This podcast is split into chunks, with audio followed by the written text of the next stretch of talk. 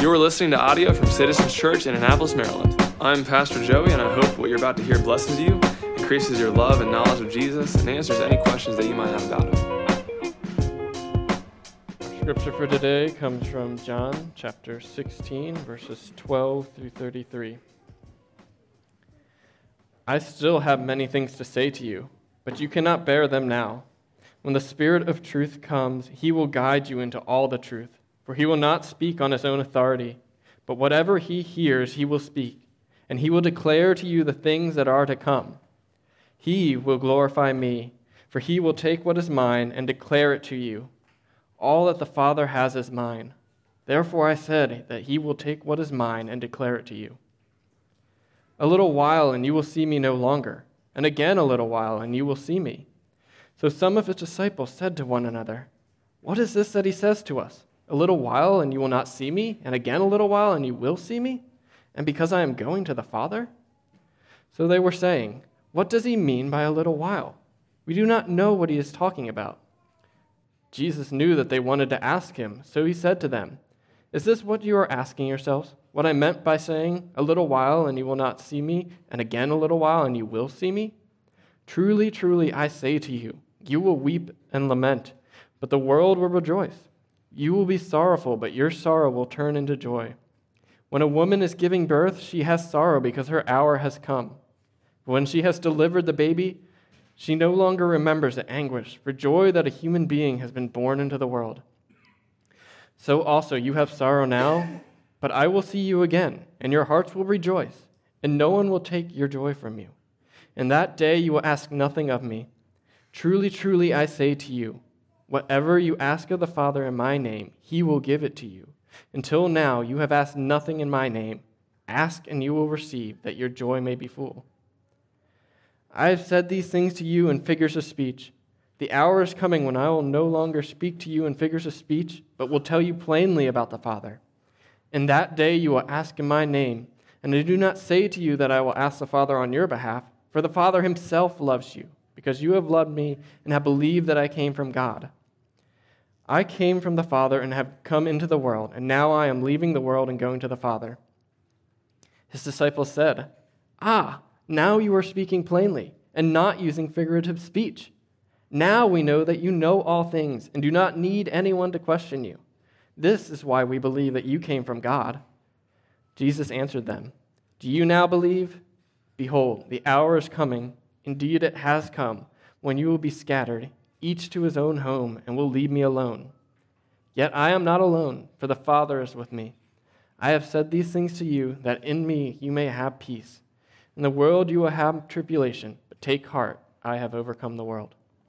All right, John 16, go there with me. We're going to be starting in verse 12, but I'm not going to get there just yet. I want to introduce it and uh, say that, you know, this is the final discourse. This is Jesus' farewell before he departs and leaves.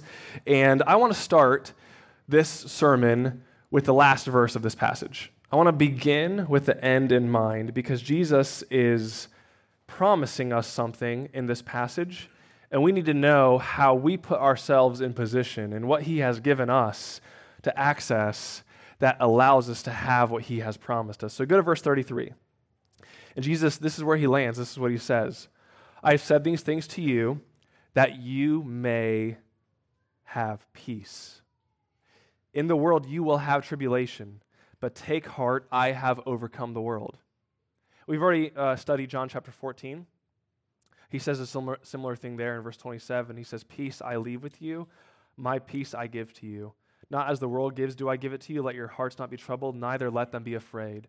So Jesus promises his followers peace a, a, radical kind of peace, a peace that doesn't make sense because we're undergoing tribulation, because we're undergoing the darkness of the world, yet he promises to grant us a deep and abiding peace.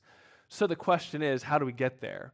How do we take that promise and, and allow our lives to be ruled and reigned by the peace of Jesus that is out of this world? How is it possible to live like that? And so there's three points for today.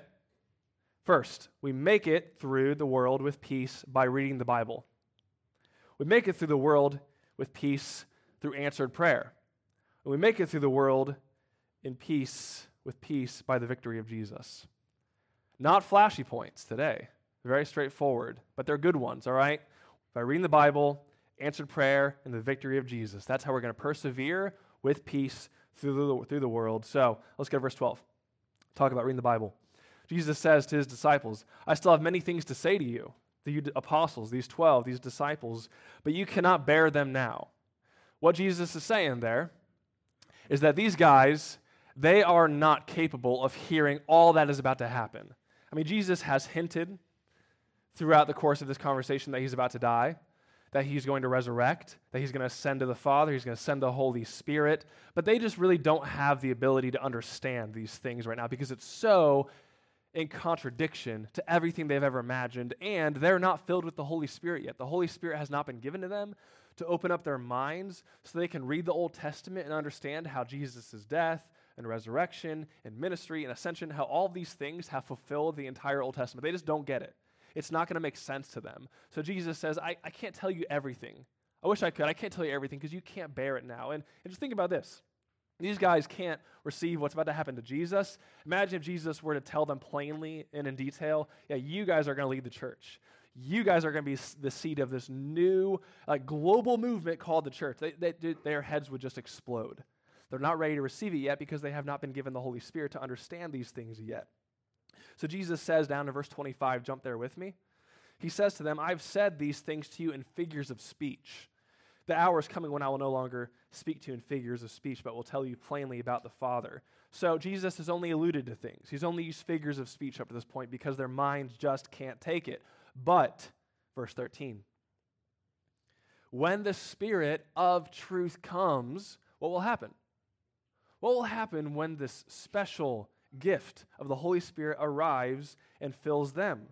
What's going to happen is the Holy Spirit is going to illuminate the Old Testament as he awakens and illuminates their minds. They're going to be able to make sense of everything that's about to happen that they're going to witness, which in this moment, it's going to absolutely derail them.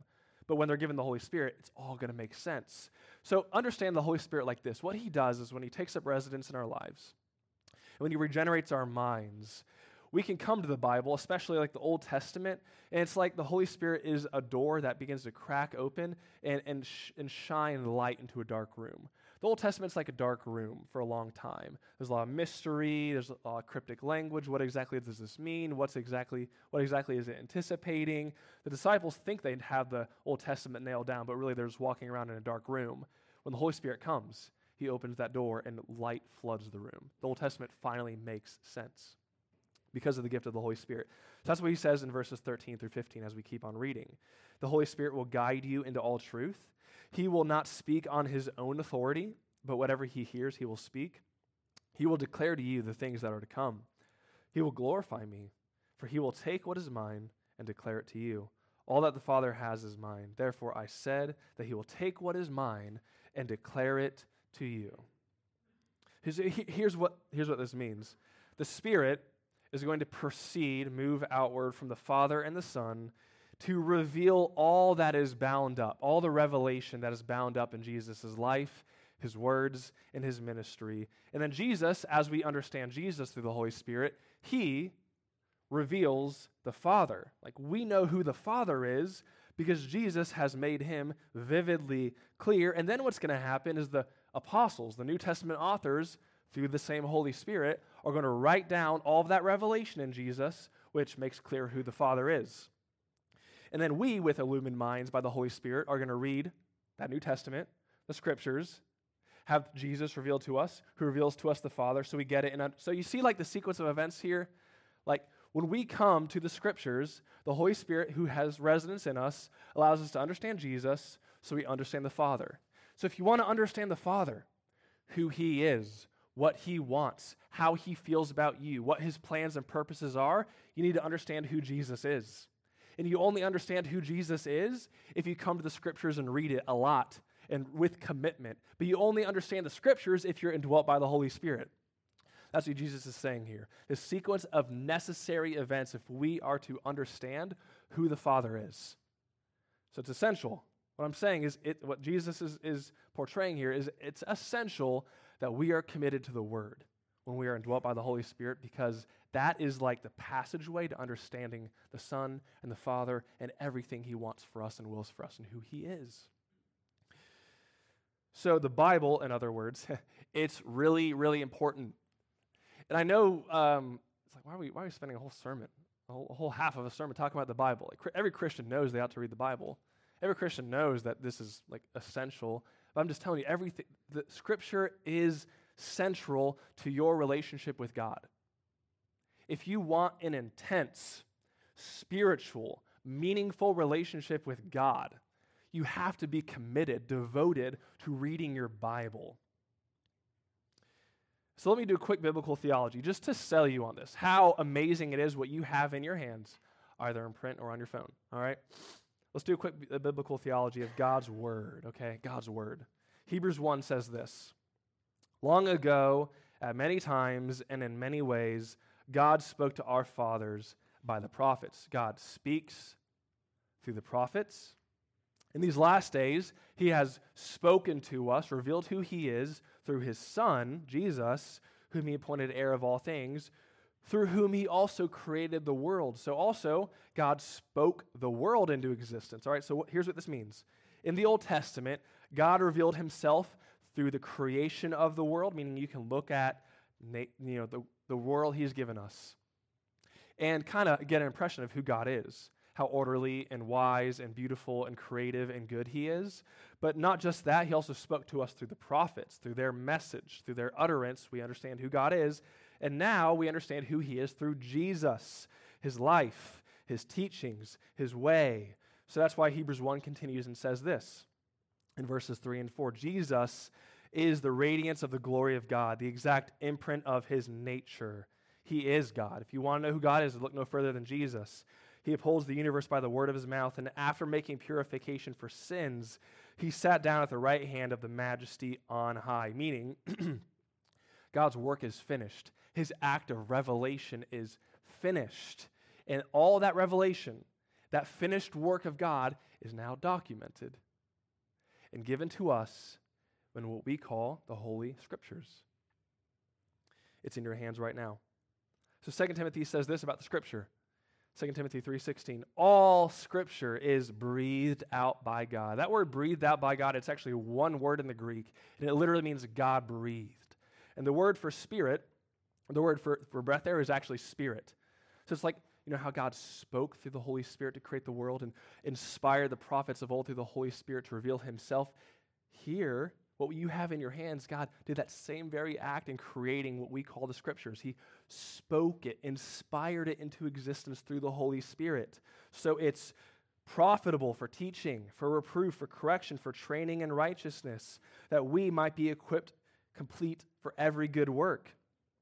So, what we have in the scriptures is infallible, dependable, sufficient, and authoritative because it's been inspired by God through the Holy Spirit. Like this, uh, how I'm trying to make, make, make, make sense of this. It's so important.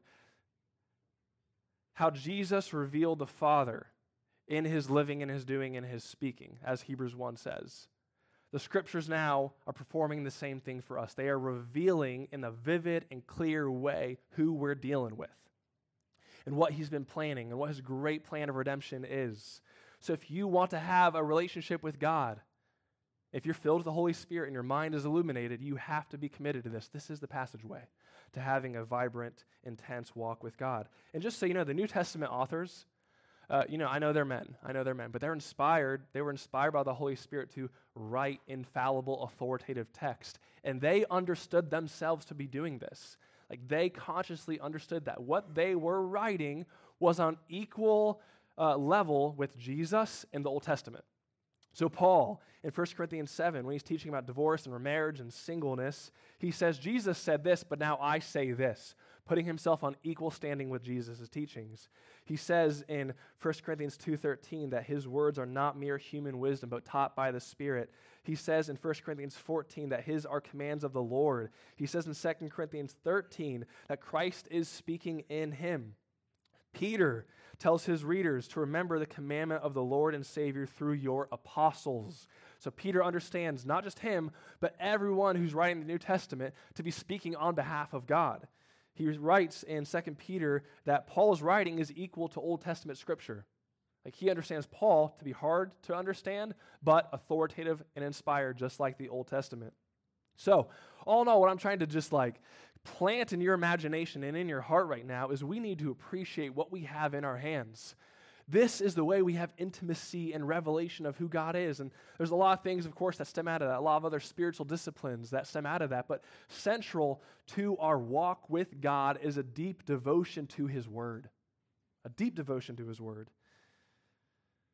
You know, it should really stun us that God has disclosed Himself to us through His Word. And it's a gift that we have it, have His written Word. Uh, we have the full and final revelation of God. In fact, uh, 1 Peter 1 says that the prophets in the Old Testament who heard from God and spoke on behalf of God, and the angels in God's presence right now in the heavenlies are in a, in a less favorable position than we are because we have the final full revelation of God in His Scripture.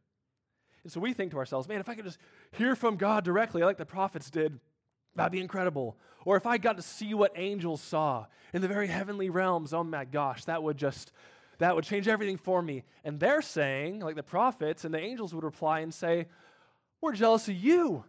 We wish we wish we had what you had. This full final revelation of God that makes sense because you're indwelt by the very spirit of God to awaken and illuminate your minds. So it all makes sense. Like they're jealous of us. Isn't that incredible? So, if you want an intense spiritual walk with God, you have to have devotion to His Word. Listen, um, every deep and meaningful relationship in your life always requires careful study. It always requires you to ha- spend a lot of time. And not just passively, like um, thoughtlessly, but intentional time, right? Careful study. You can imagine how my marriage would work with Rebecca if I never learned her quirks, never learned her idiosyncrasies, never knew what made her tick. I know those things because I've carefully studied her over the last 10 years of our marriage, nine years of our marriage, right? Any, if you want a meaningful relationship with God, you got to be committed to careful study in His Word. And I wish I could sit down with each and every one of you and show you how to read the Bible that's, I know that's a huge conversation. That might be some of the, the reason why you're intimidated to read the Bible. But here's, let me just say this to you just begin.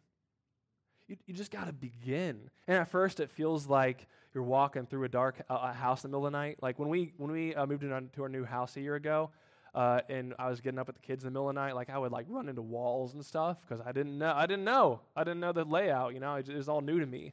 But a year into it, I can fly through that baby now. You know what I mean? And that's what it's like reading the Bible. At first, it's like you're tripping, you don't really understand, a lot of questions, it doesn't make sense. But give it a full year, it's going to get better. You just got to begin. Jesus says that the kingdom of God is like a treasure hidden in a field, who a man, in his joy, sold all that he had to go out and buy that field. I think that's a really good illustration for reading the Bible. There's this treasure hidden in the text. And you have to dig and dig and dig, and it might require you to go out and, and make some sacrifices. But enjoy, you do whatever it takes to dig and dig and dig because you know there's hidden treasure beyond these words, within these words, right? The one great threat against you being committed to life with God and His Word. It, it, it probably isn't that you don't know how to do it it probably isn't that you don't like to read, it's that we love distraction. We are in an age of distraction. Aldous Huxley, in his book A Brave New World, he, it's, a, no, it's a, a fictional novel, but he has this line in there that he anticipates that someday society will spiral out of control, not because of tyranny, but because we will fail to take into account man's almost infinite appetite for distractions. We love to scroll. We love to watch. We love to veg for hours because we just, you know, we love that we love pleasure. We love escaping.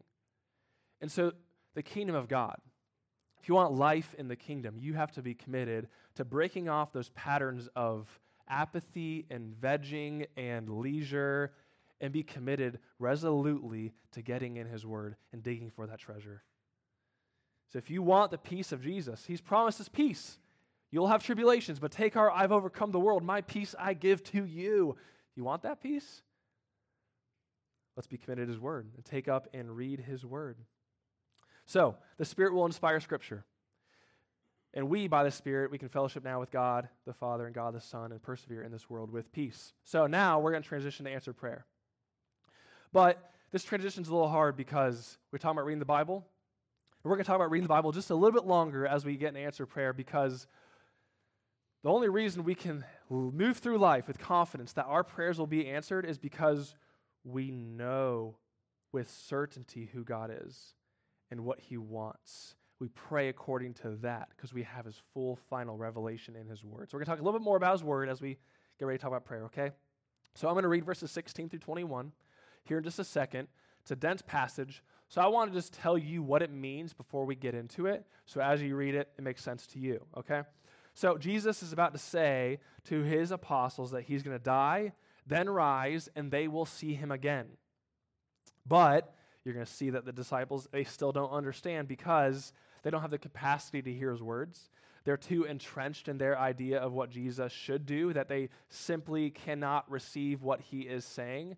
And so they read the Old Testament one way, Jesus is fulfilling it a different way. They can't understand because they don't have the Spirit to illuminate their minds to make sense of it all. So Jesus addresses their questions by illustrating what they're about to experience. And the illustration is that the dread of Jesus' death and the happiness of his resurrection is like uh, the a mother in labor, the, the pain and agony of a mother in labor, but then the joy of meeting her baby.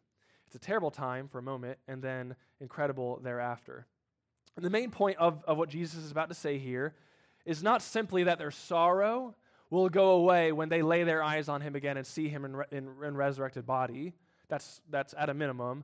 But what Jesus is trying to, to teach his disciples and teach you and I is that the reason why they're going to be like that mom who's in agony and then has joy when they have their baby is because Jesus' resurrection and his ascension is going to earn for them and for us the Holy Spirit's indwelling and awakening and illumination of our minds so we can actually understand what's going on. Okay? So let's read now verses 16 through 21. A little while you will see me no longer. And again, a little while, and you will see me. There's Jesus' death and his resurrection.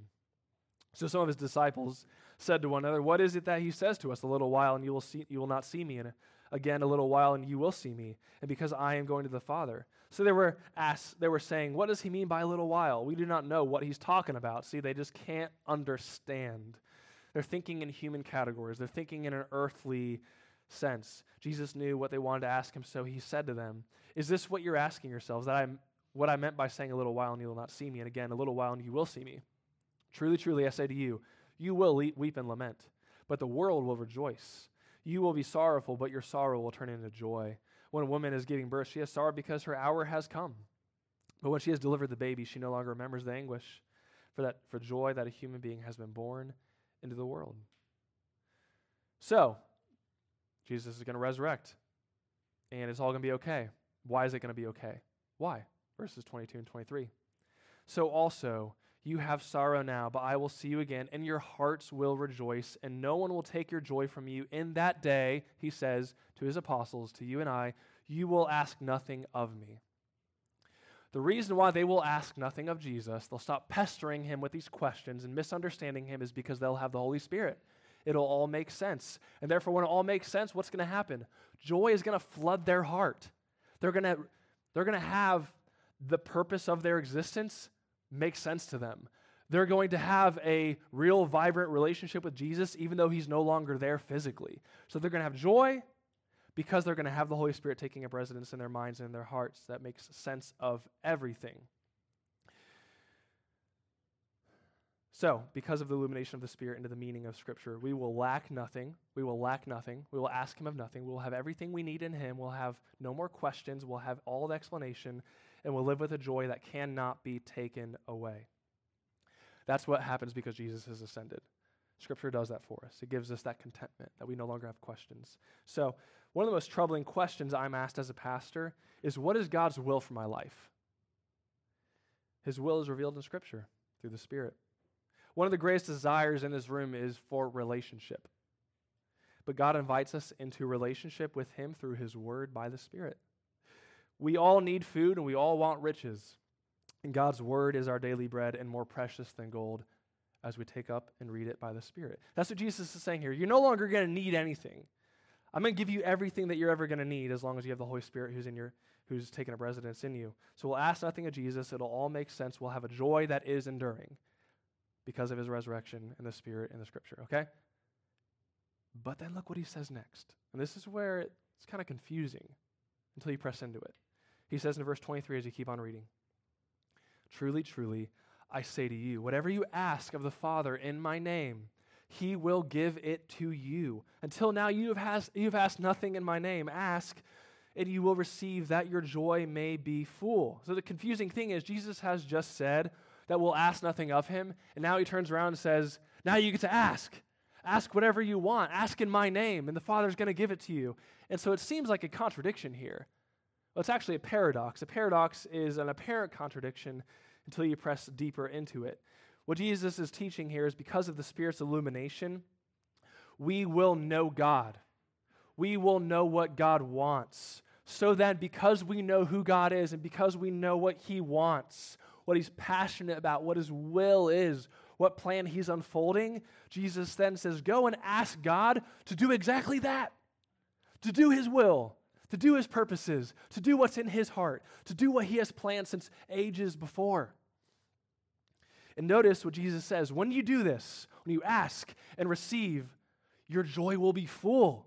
So, the joy that we had because we have the scriptures and this relationship with God where we, our questions are answered and all make sense, we have joy that can't be taken away. But then when we go and ask God to act according to his revealed will, that joy that he gives us, it levels up to a full joy. Does that make sense? Y'all tracking with me? It's incredible. We know who God is. We know what he wants. We know what he wants to do and intends to do. Jesus says, Go and ask in my name for him to do it. Go and ask, and you will receive it. And your life will be characterized by profound joy. Who's in on that? Who wants that? And we get it through answered prayer. That's the peace he wants to give us as we move through this world. That God is with us and he's performing his will as we ask in Jesus' name. So here's what I want to do. Let's break this down. Because we want this church to be a church that's expectant and confident as we pray. Okay, so here's what Jesus teaches us about prayer. First, if you're taking notes, get ready. First, there's a condition, a qualification. He says in verse 23, ask in my name. In verse 24, ask in my name. In my name. We pray in Jesus' name.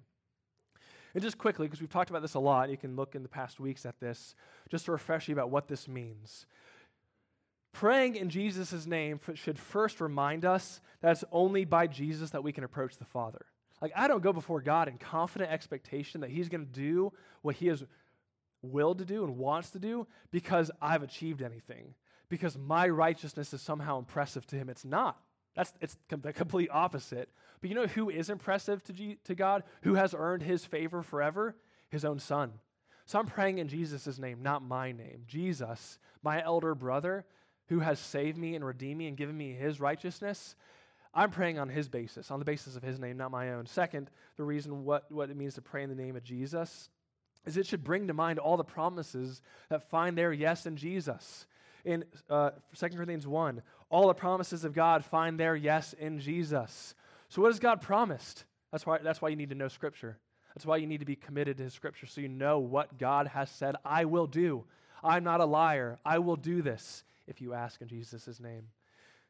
We're praying the promises of God. And then thirdly, what it means to pray in Jesus' name is it's a heart check. Like, am I praying for my glory? Am I praying for my convenience? Am I praying because I want something to happen for my sake to make my life easier, to make my name renowned, whatever it might be? Or am I praying according to Jesus' name, so that his name is exalted. Not so that my agenda is fulfilled, not so that our empire is built, but that Jesus' agenda is forwarded and his empire is built. We pray in Jesus' name, and it's a heart check for us. So those are the, those are the conditions. It's not because of me, it's because of Jesus. It's according to God's promises. It's for his glory, not mine. And if that is the basis of your prayer, the, the foundation of your prayer, then let it rip. You know? Go for it. Pray. Pray with bold expectations. That's the second thing. Here's the command. All right, that first there's a condition, now there's a command. Ask. He says, Whatever you ask of the Father in my name, he will give you. Until now, you've, you've asked nothing in my name. Ask and you'll receive it, that your joy may be full. When you see a word appear over and over and over in just like two sentences, you know it's a pretty big, big deal. We are commanded to ask God to do what he has said he wants to do in his revealed will. Like, do you pray like that? Do you pray for God, cry out to God in agonizing prayer? God, do what you have said you will do. It's not my reputation that's at stake. God, it's yours. It's not my glory that's at stake, it's yours. You've promised to do this. Will you act, God? Now, we tend to tone this down because we think it's irreverent or we think it's entitlement. But I just want to remind you there are so many instances throughout Scripture where we are told to ask. Psalm 2, God says this to the Davidic king, who is Jesus, and now we are inheriting this, this line from Jesus because we're co heirs with Christ. Psalm 2, ask and I will give the nations to you. Ask and I'll give them all to you. Luke 11, the Father gives the Holy Spirit to those who ask. Matthew 7, ask and it will be given. If you are evil and know how to give good gifts to your children, how much more will your Father in heaven, who is good, give to those who ask him? James 4, you desire, do not have, so you murder. You covet and cannot obtain, so you fight and quarrel. You do not have because you do not ask. Ephesians 3, now to him who is able to do far more abundantly than all that we can what? Ask or imagine. In Luke 18, the parable of the widow who won her case by beating down with pleading the unjust judge. And Jesus says, I want you to pray to me like that. But just remember the difference is I'm not an unjust judge, I'm a good father. And I love to give good gifts to my children. So we're not asking, we're commanded to ask, but we're not asking a begrudging, stingy father. We are asking a generous, more than enough heart of love father. And that's the third thing we need to realize about prayer is there's an object, our father. Ask the Father in my name. Ask the Father in my name. Now, I don't need to expound on this much because Jesus does in verses 25 through 27. Read with me. Here's who your Father is. I have said these things to you in figures of speech. The hour is coming when I'll no longer speak to you in, the, in figures of speech, but will tell you plainly about the Father. So here's who the Father is. You ready? Plain, plain speaking. In that day you'll ask in my name. And I do not say that I will ask the Father on your behalf, for the Father himself loves you, because you have loved me and have believed that I came from the Father. So we're not praying in Jesus' name because it's like a, um, a talisman or like a rabbit's foot or something like that, that we're just like hoping works and we like somehow convince the Father in heaven to favor us and do what we are asking of him. Jesus says, That's not why I'm asking you to pray in my name. That, that's not necessary because the Father himself loves you. That is incredible. That's who our Father is. We pray to this kind of Father. He's not mad, He's not upset, He's not fatigued and exhausted. He loves you. Now, this, being a dad, has taught me more about prayer than anything else. Because, like, my kids, they exhaust me. Yeah, amen. Amen. Uh, some of the kids yeah, she gets it. She probably could teach us a lot about prayer. And you know what? Like, I, I'm trying to be a good dad, but the reason I'm not a perfect dad is because I'm tired and I'm limited. I only got so much time. I got stuff to do. I'm constrained in just the human limitations of life, right? God has none of our limitations. He's not weary, He's not distracted. You're not interrupting him. He's outside of space and time. Like he, you're, you're not frenzying him. You're not stressing him out. You might be frenzied and stressed, so go to him because he's not. So you pray. God has none of our flaws. Just remember this the most powerful man in the world resides in the Oval Office. And you have to be pretty important and special to set up a meeting with him, probably months in advance. But you know who needs no meeting? His child. His child can walk into the Oval Office whenever they please. And you and I are children of God Almighty. Ask, and you will receive. Fourth, there's a promise. He will give it to you in verse 23. In verse 24, you will receive. Now, again, we read these lines, we really try to tone it down. Like, surely, surely he doesn't mean this. Like, we, we can pray with expectation that God is going to come through. Surely he doesn't mean this because it's irreverent.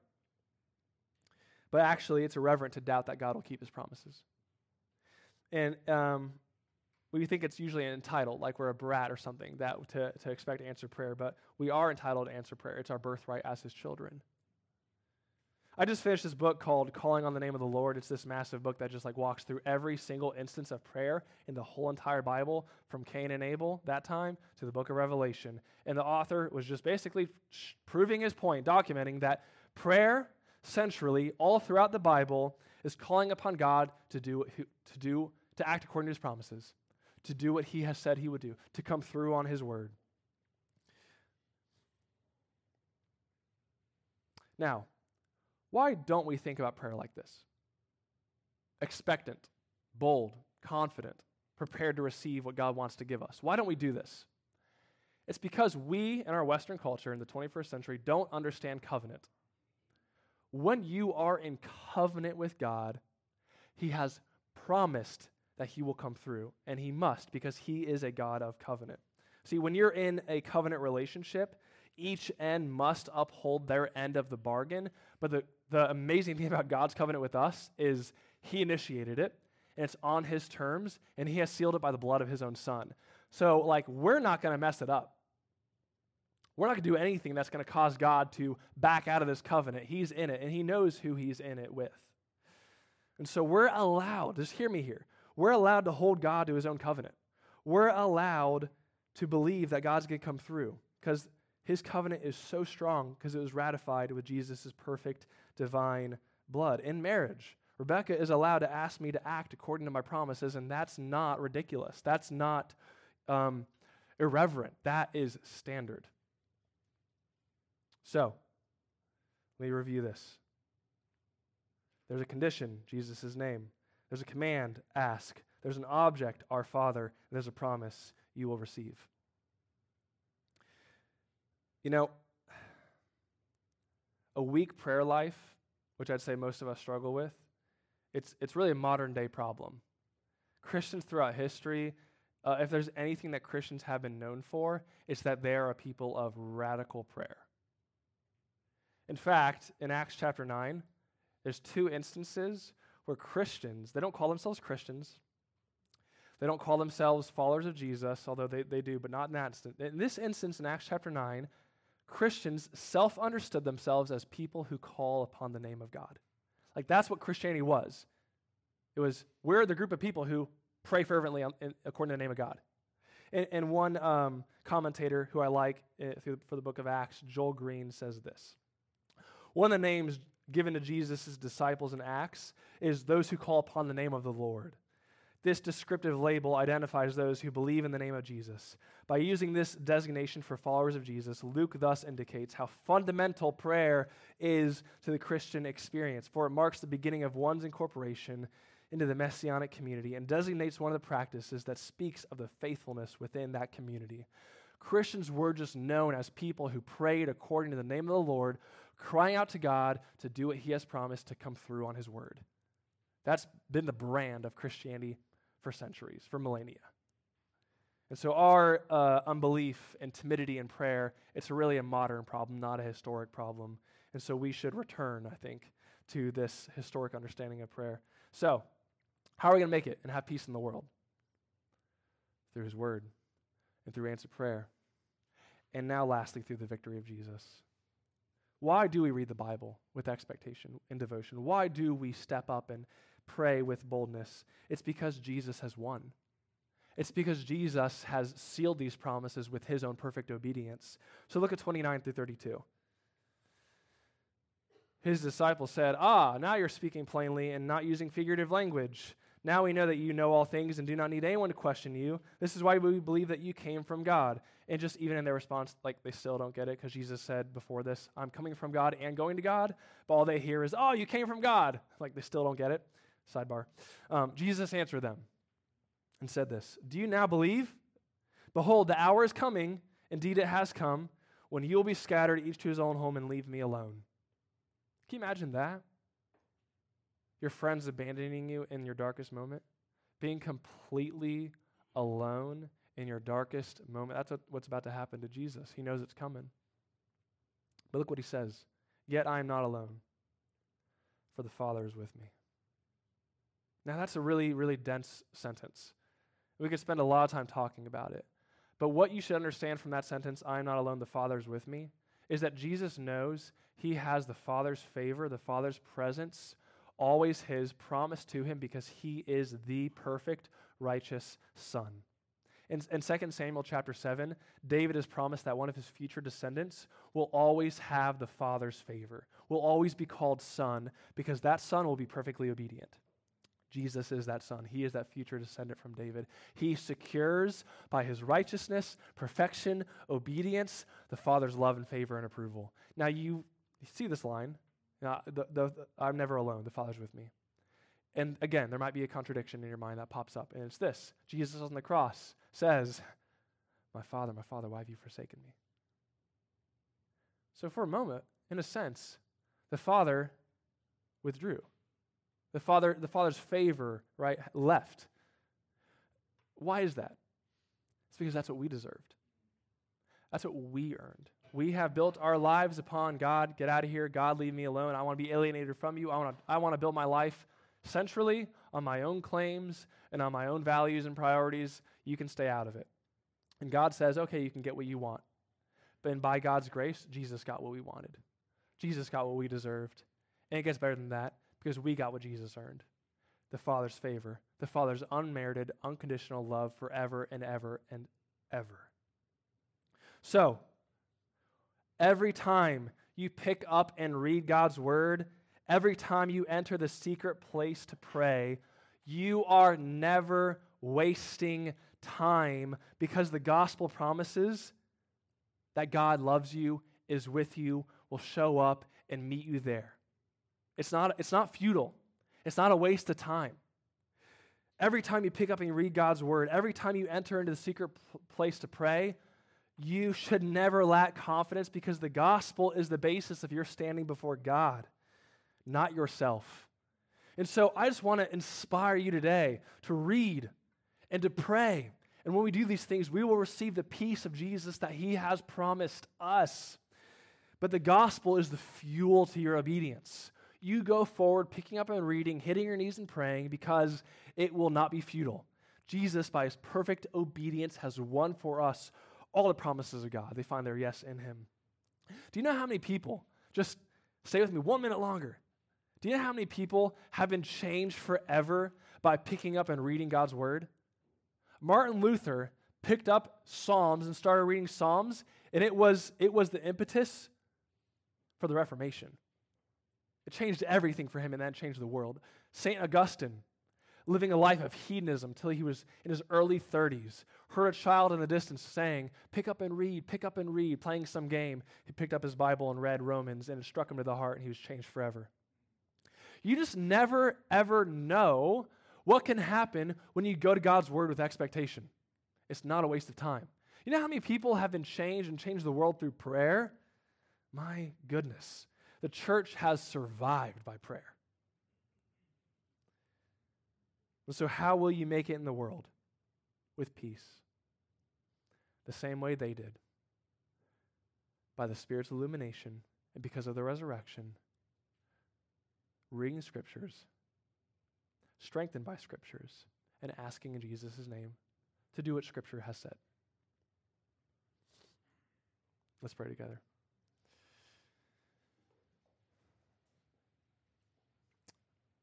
our great God, we come to you now and just ask that you would give us a fervent longing for relationship with you. That you would make us thirst for your word. That we would consider your word to be our lifeline and our necessary anchor of our day. God, I pray that you would put in our hearts a vision for prayer, that we would cease to pray faithless, timid prayers, that we would begin to pray your promises and for your glory in the name of your Son who has earned your favor for us. That we would pray with boldness and expectation and move out from that point with obedience, knowing that you're going to meet us where we are at because you say that you will give what we ask. Thank you for the victory we have in Jesus. Thank you for him earning our favor, your favor for us forever, so that we will never be forsaken, but always heard and always met with. In your name we pray. Jesus, amen. For more information about Citizens Church, please go to citizensannapolis.com.